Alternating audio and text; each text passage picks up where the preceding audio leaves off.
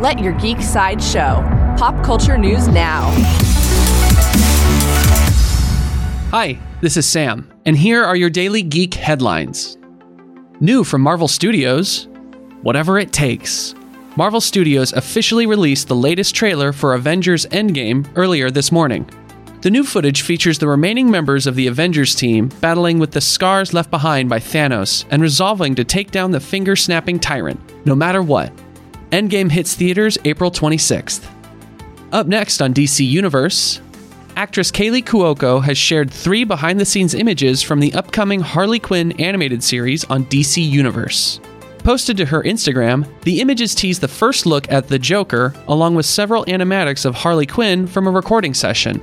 The Harley Quinn animated series will stream exclusively on DC Universe, but does not currently have a release date.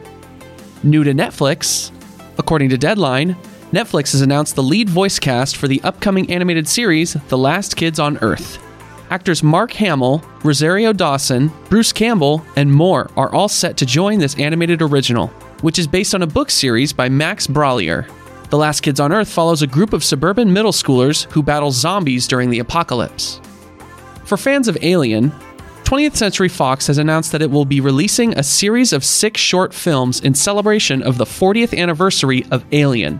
Created in partnership with Tongal, some of the footage will premiere in Emerald City Comic Con and then will be released weekly online by IGN beginning March 29th. The shorts are titled Alien Alone, Containment, Harvest, Night Shift, Ore, and Specimen.